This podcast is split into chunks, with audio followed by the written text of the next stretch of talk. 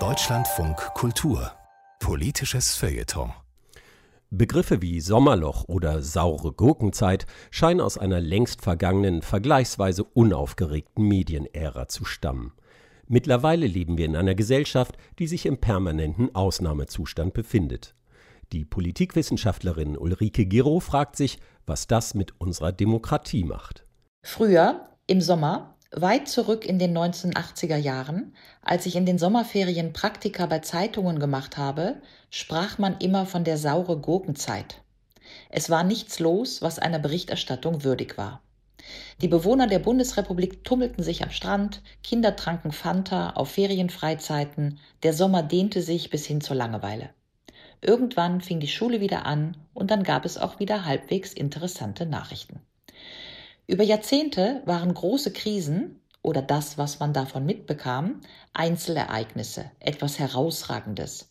1983 die große Debatte um die Pershings, Tschernobyl 1986, dann die Wiedervereinigung.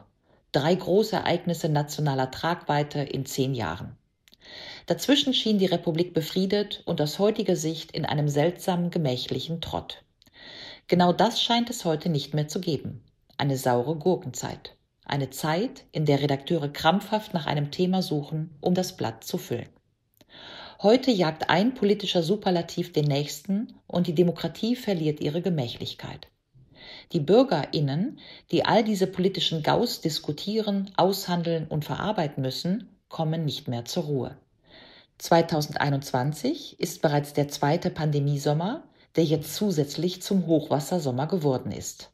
Davor waren es zwei Sommer der Trockenheit, davor der Sommer jener geflüchteten Tracks entlang der Balkanroute und der überfüllten Turnhallen, davor mehrere Sommer, in denen man in den Jahren der Bankenkrise um den Erhalt des Euros bangen musste.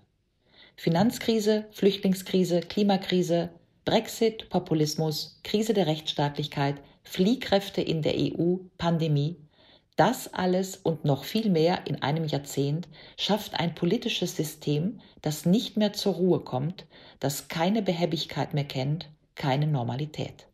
Wie lange hält eine Demokratie den permanenten politischen Ausnahmezustand aus? Vor gut 20 Jahren schon schrieb der französische Soziologe Alain Ehrenberg sein Buch Das erschöpfte Selbst indem er den Zustand einer Gesellschaft beschrieb, die von der Postmoderne, ihrem Konsumzwang und ihrem Stress dauererschöpft und krank ist. Inzwischen ist wohl die Demokratie selbst erschöpft, in der es vor lauter Krisenalarm keine politische Normalität mehr gibt, aber auch keine Kraft für große politische Entwürfe für eine gesellschaftliche Utopie. Wie denn auch, wo Corona den öffentlichen Raum gleichsam auf Null gefahren hat, das heimische Sofa zum Ersatz der Agora wurde und man sich von dem anderen, dem man in der Polis notwendigerweise Interesse entgegenbringt, distanzieren sollte. Längst finden Entsolidarisierungsdiskurse, um nicht zu sagen Entrechtungs- oder Verbannungsdiskurse gegenüber ungeimpften statt. Der Druck auf das Individuum wird erhöht, mündige Bürgerinnen werden durch impliziten Impfzwang gegängelt.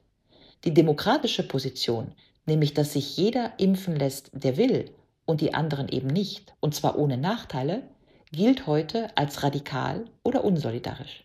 Dabei ist es eigentlich das Alleinstellungsmerkmal von Demokratien, dem Individuum weder Moral noch Verhaltenskodex überstülpen zu wollen, geschweige denn Rechte an Verhalten zu binden. Doch kaum jemand wehrt sich lautstark gegen diese subtilen Verschiebungen der demokratischen Grundfesten. Die Judikative tritt nicht mehr sichtbar als Korrektiv der Legislative in Erscheinung.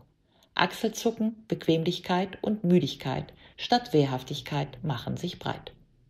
Die Freiheitsgrade werden merkbar heruntergefahren, Bürgerinnen werden gespalten, der Konformitätsdruck nimmt zu. Die Demokratie erscheint kraftlos gegenüber der Wucht der verschiedenen Krisen, denen mit demokratischen Mitteln offenbar nicht mehr beizukommen ist. Die erschöpfte Demokratie also dürfte uns als Topos in den nächsten Jahren begleiten.